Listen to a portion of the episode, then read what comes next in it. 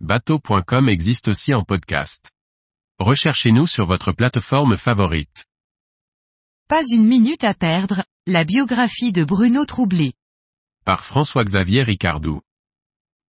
Grand nom dans la voile et surtout attaché à la Coupe de l'América, Bruno Troublé revient sur son parcours dans une biographie pétillante.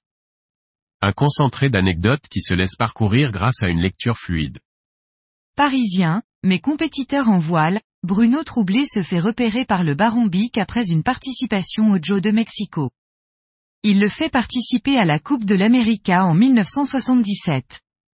Bruno Troublé ne quittera pas ce milieu, devenant organisateur de la Coupe Louis Vuitton jusqu'à la dernière édition.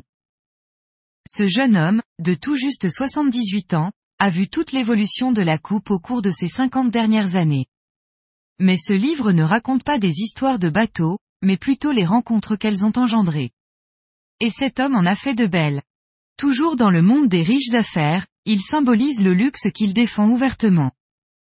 Ce livre montre aussi l'insouciance de ces années 1980, quand on prend un hélicoptère pour venir faire deux heures de voilier en baie avant de repartir en Italie. Ou encore comment l'on pouvait dépenser des fortunes pour privatiser un porte-avions américain afin d'organiser une réception.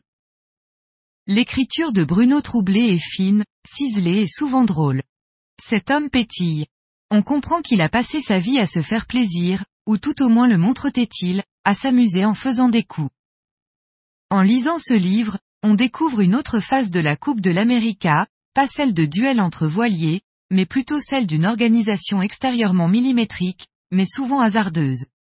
Une histoire qui se construit avec des hommes et des rencontres. Editions Albatros. 22,5 par 14 cm. 254 pages. 27 euros